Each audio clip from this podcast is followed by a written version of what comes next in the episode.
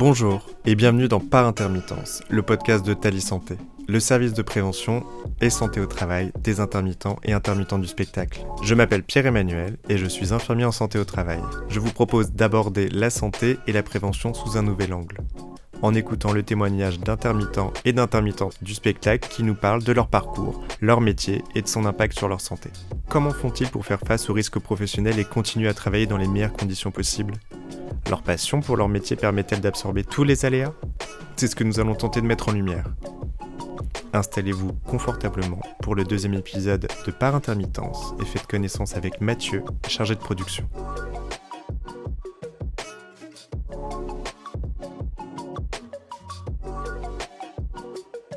bonjour Mathieu, je te remercie de participer au second épisode de Par Intermittence, euh, le podcast de Tali Santé. Est-ce que tu peux nous expliquer quel métier tu exerces dans le cadre de l'intermittence? Alors j'ai plusieurs euh, casquettes. J'ai longtemps été euh, assistant de production pour un producteur dans une petite structure où j'ai travaillé pour lui pendant 9 ans, diverses tâches en fait. j'ai commencé vraiment au petit niveau en stagiaire et puis fini euh, en gérant des productions là-bas de projets. Après cette expérience, en fait, j'ai monté ma boîte de production. Parallèlement, je me suis réorienté euh, pour faire de l'administration de production.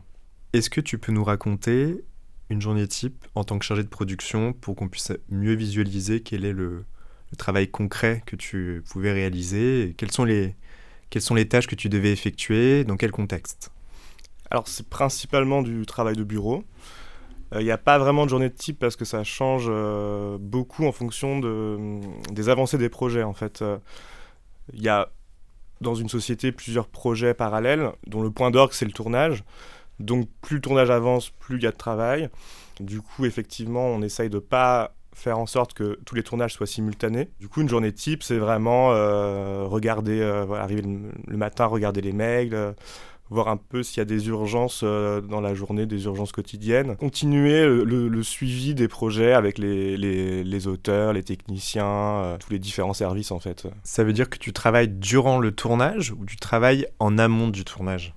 Alors, quand je suis au bureau de production, quand j'étais assistant, euh, je travaille à la fois en amont, pendant et après. Donc, certains projets, j'étais au bureau pendant le tournage.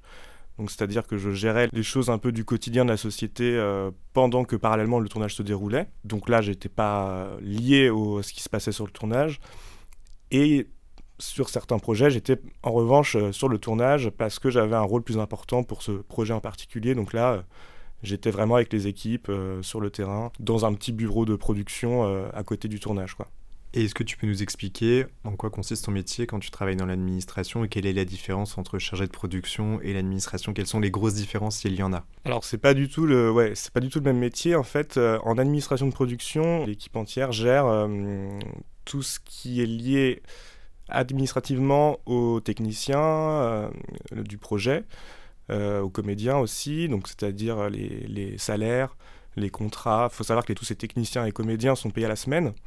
Donc en fait, il faut qu'il y ait des équipes qui puissent gérer semaine après semaine combien d'heures ils ont fait, euh, combien ils seront, ils payés en conséquence, etc. Et puis euh, pareil pour les comédiens, et aussi tout ce qui est facturation, donc euh, location de matériel, en fait tout ce qui passe, enfin tout ce que la production va payer, en fait passe par notre bureau, les frais, le, aussi si un technicien a mangé à l'extérieur, tous les frais en fait liés au tournage passent par un bureau qui est souvent divisé en d'un côté les, les, les, frais et de l'autre vraiment tout ce qui est contrat, euh, heures des techniciens.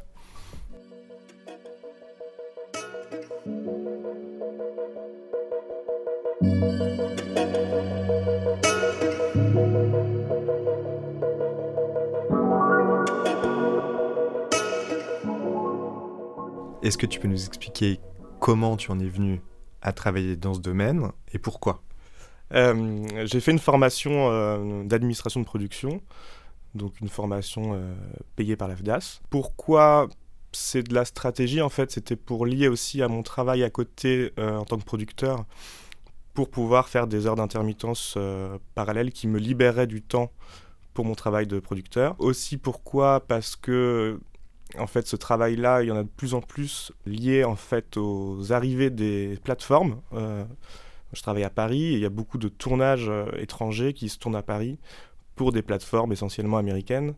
Donc c'est des énormes équipes en fait qui viennent s'installer et qui ont besoin aussi de grosses équipes d'administration qui puissent gérer et suivre ces projets-là.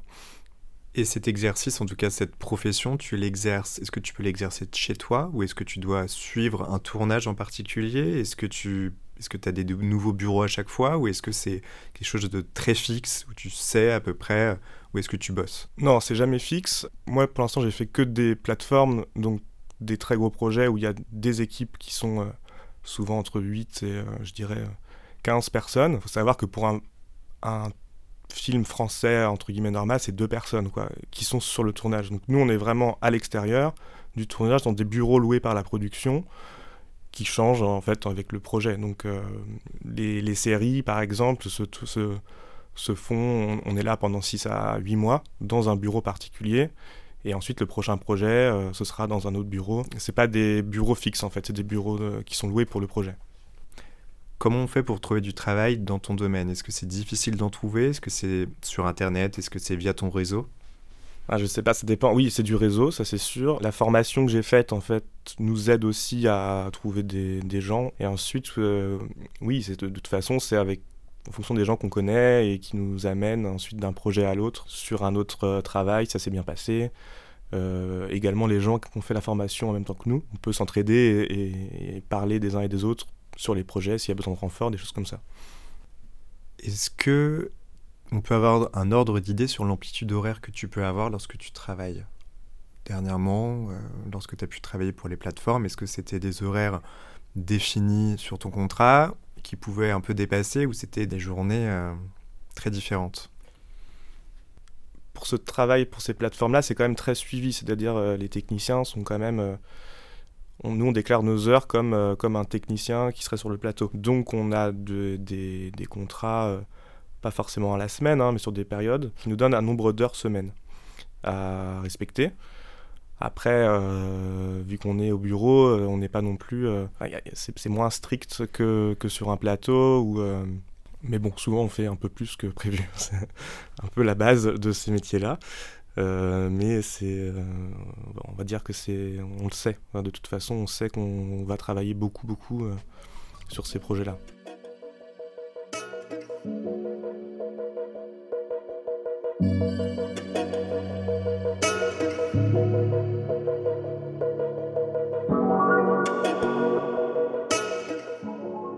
Est-ce que tu pourrais dire que ton travail est stressant? Euh, oui, euh, c'est un travail stressant. Sur de l'administration de production, effectivement, euh, on, est lié au tournage. Donc, c'est-à-dire que quand le tournage est en route, nous, on est sur un rythme qui ne s'arrête pas. Donc, c'est une course longue qui est liée au fait que les gens sont payés à la semaine. Donc, en fait, toutes les semaines, on doit refaire, refaire le même travail, c'est-à-dire les heures des, techniciens, des comédiens, les frais, et en fait il faut que ça roule. Euh, dès qu'on prend du retard, ça veut dire que les gens seront payés un peu plus tard que prévu, que les frais sont remboursés un peu plus tard, et donc on essaye de jamais se faire dépasser euh, par, euh, par quelque chose. Le problème c'est que je prends un exemple d'une euh, une séquence où il va y avoir euh, d'un coup, euh, je sais pas, 150 personnes en plus pour une séquence de danse. Bah, du coup, c'est vraiment d'un coup un travail qui, qui, va être beaucoup plus lourd cette semaine en particulier. On peut s'avancer un peu, mais pas trop. Et donc, c'est une organisation pour cette semaine en particulier qui peut nous mettre en retard sur la semaine suivante et la semaine d'après. Est-ce qu'il y a une situation particulièrement stressante qui t'a marqué durant ta carrière? Je peux donner l'exemple de mon premier boulot en administration de production. Donc en fait, j'étais en renfort sur un projet de série qui avait commencé six mois auparavant, où en fait on m'a fait venir euh, et le tout était déjà lancé. Euh, et d'un coup, je me suis retrouvé euh, où je devais à la fois comprendre en fait le fonctionnement de ce bureau d'administrateur particulièrement, comprendre comment il travaillait, et à la fois ne pas prendre du retard sur tout ce qui se passait sur le tournage. la série approchait à la fin, pour un bureau d'administration de production, ça veut dire que tous les techniciens vont quitter le plateau, euh, nous envoyer leurs frais, attendre qu'ils soient remboursés euh, trois jours après et euh, commencer à appeler pour dire où ça en est, etc. Donc nous, on, est, c'est pour ça que j'ai été appelé en fait, on essaye d'anticiper ça, commencer à envoyer des, des mails en disant pensez à vos frais, etc. pour qu'on puisse anticipé. Sauf que bon, certains le font, d'autres le font pas, et on se retrouve effectivement enseveli de, de, frais, de, choses, de gens qui appellent parce qu'ils comprennent pas pourquoi ils n'ont pas été remboursés. Effectivement, là, c'est un boulot, un monstre d'un coup qui tombe dessus. Et ce qui est compliqué, c'est le temps d'adaptation, en fait. Le temps d'adaptation. Enfin, j'ai pas eu un temps d'adaptation nécessaire entre le moment où je suis arrivé dans le bureau et le moment où il fallait vraiment que je comprenne la dynamique et le rythme. Est-ce que c'est facile de se projeter au niveau euh, de son planning, se dire bah, je vais avoir tel tournage ou tel job dans 3-4 mois, ça ira, j'aurai mes heures, du coup je peux avoir du temps pour mes propres projets.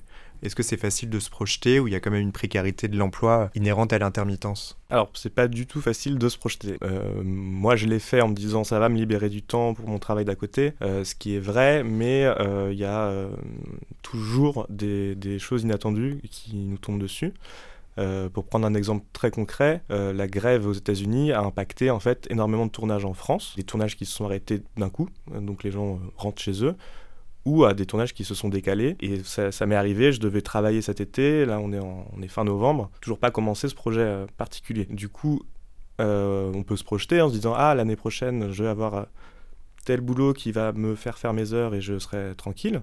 En fait, c'est jamais le cas. Euh, il y a des choses qu'on peut prévoir et des choses. Enfin, il y a beaucoup d'imprévus. Ce qu'on peut prévoir, c'est un autre exemple, c'est les JO euh, à Paris, parce qu'on sait qu'il y aura très peu de tournage pendant l'été, qui est normalement une, période où il y a énormément de choses qui, se tournent. là, on peut prévoir en disant voilà, je sais que l'été 2024, euh, possiblement, j'aurai pas de boulot ou très peu. Donc il faut que je trouve avant du boulot. Mais les imprévus, c'est enfin des tournages qui se décalent, c'est euh, je travaille sur un film et finalement euh, ça se fait pas et du coup ça amène toujours une incertitude qui est effectivement euh, source de stress. Ça, ça c'est inévitable, mais ça fait partie du, ça fait entre guillemets partie du jeu. Mais c'est sûr que quand on se retrouve face au tournage qui finalement n'arrive pas ou au projet et qu'on se dit ah en fait oui une espèce de deadline qui s'enclenche, euh, euh, ça c'est inévitable. On se dit ah en fait dans tant de mois euh, là j'ai plus j'ai plus mes heures, je peux pas renouveler mon statut, je sais pas comment je vais faire, etc. Donc ça c'est quelque chose qui revient dans la vie je pense de tout le monde, enfin de tous les intermittents jour à jour. Est-ce que ça t'arrive de faire des tunnels de travail, c'est-à-dire que tu bouges pas de ta chaise de 8h à 20h, ou est-ce que ça t'arrive de faire quand même des, des pauses avec tes collègues, ou tu es du genre à ne plus bouger du tout quand tu travailles? Non, maintenant je bouge plus du tout. C'est vraiment, euh, oui, c'est du tunnel de travail. C'est, euh, on va faire trois pas pour aller prendre un café, mais oui, oui, c'est vraiment du boulot de bureau euh, face à son ordinateur du matin au soir. Donc la pause repas, officiellement, elle existe. mais c'est plutôt aller chercher un sandwich et le manger dans son ordi en, en 15 minutes.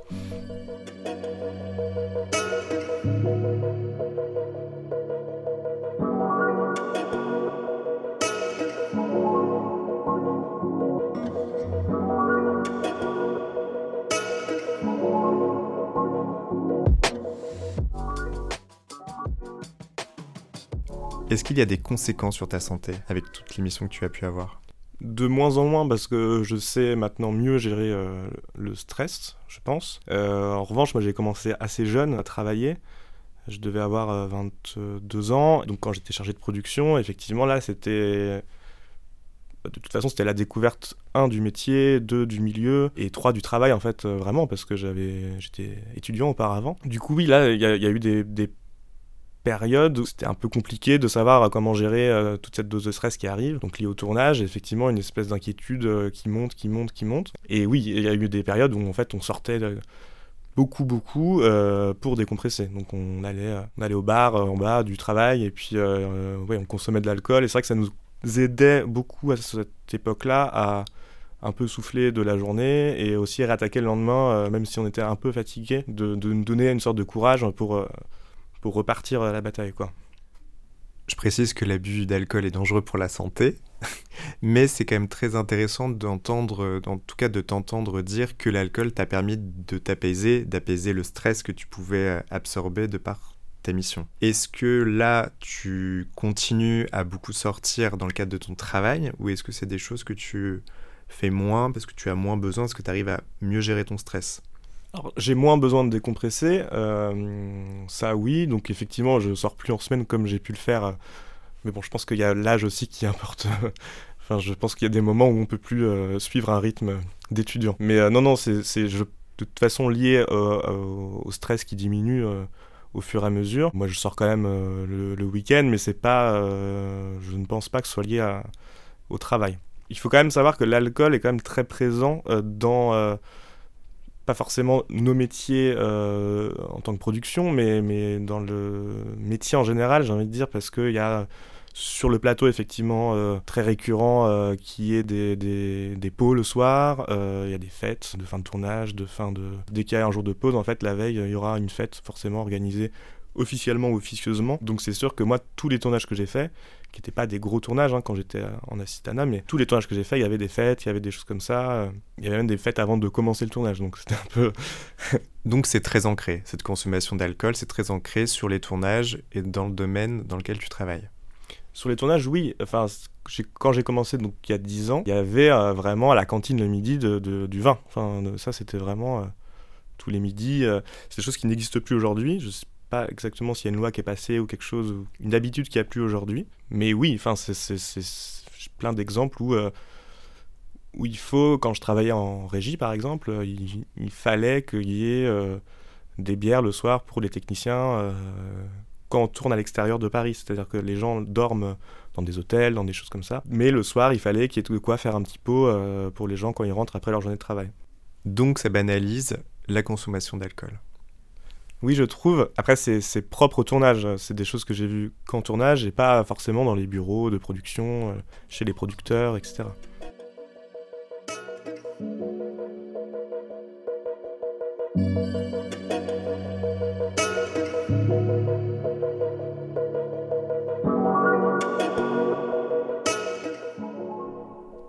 Est-ce que tu pensais, avant de commencer euh, ce métier, est-ce que tu pensais que tu allais être autant sollicité? Non, c'est une chose que j'ai découvert au fur et à mesure, c'est-à-dire qu'effectivement, la, le bureau de production est au centre en fait de tous les corps de métier, ce qui fait que en tant qu'assistant, euh, bah, c'est notre numéro qui circule parce qu'on va pas appeler le producteur. Et du coup, effectivement, on se retrouve à avoir euh, des gens qui t'appellent en permanence, quelquefois qui appellent pas les bonnes personnes, donc en fait qui ont des demandes mais qui sont pas du tout pour toi. Tu dois trouver quel est l'interlocuteur. Donc on se retrouve euh, au cours d'une journée euh, souvent euh, matraqué d'appels ou de mails ou de choses comme ça. Et ça peut être aussi le week-end hors jour de travail ou c'est globalement sur, sur tes jours de travail que tu peux être sollicité? Quand j'étais assistant de production, c'était tout le temps. Donc effectivement, le week-end, le soir, voilà. Côté administratif, en fait, c'est beaucoup plus carré. Hein. C'est-à-dire que les, les, gens ont vraiment l'habitude d'avoir ces corps de métier-là. Et du coup, il y a une adresse mail et point barre. Les gens n'ont pas forcément mon, numéro. Mais oui, quand j'étais assistant, c'était assez permanent. Et au fur et à mesure, j'ai réussi à mettre un peu des barrières. Euh, j'ai dû appeler, enfin, j'ai dû euh, mettre des barrières à certaines personnes en disant je ne te répondrai pas avant lundi matin. Et euh, j'ai pris le réflexe aussi d'éteindre mon téléphone la nuit, par exemple. Bah, c'est vrai que c'est important de mettre ça en place pour maintenir l'équilibre vie personnelle, vie professionnelle, pour pouvoir être vraiment focus sur le travail lorsque c'est le travail et d'avoir du temps pour soi hors temps de travail.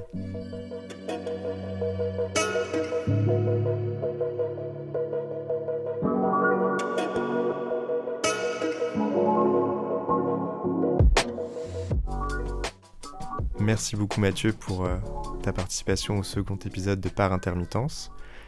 Est-ce que tu aurais un conseil à donner à quelqu'un qui débute dans ce métier?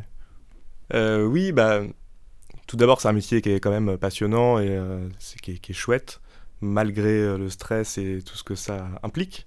Non, mon conseil, ce serait effectivement de savoir que c'est un métier qui, est quand même stressant et de le comprendre. J'imagine de s'écouter, de voir un peu comment on réagit face à certaines situations et au fur et à mesure de rectifier le tir en fait. C'est-à-dire se dire, ok, là c'était trop douloureux pour moi, euh, comment je peux faire pour le, le prochain euh, projet?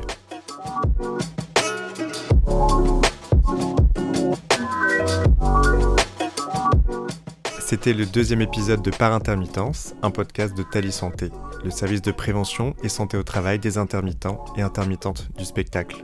Merci à Mathieu pour son témoignage et à la lettre du musicien qui nous accueille dans son studio. Retrouvons-nous prochainement pour un troisième épisode.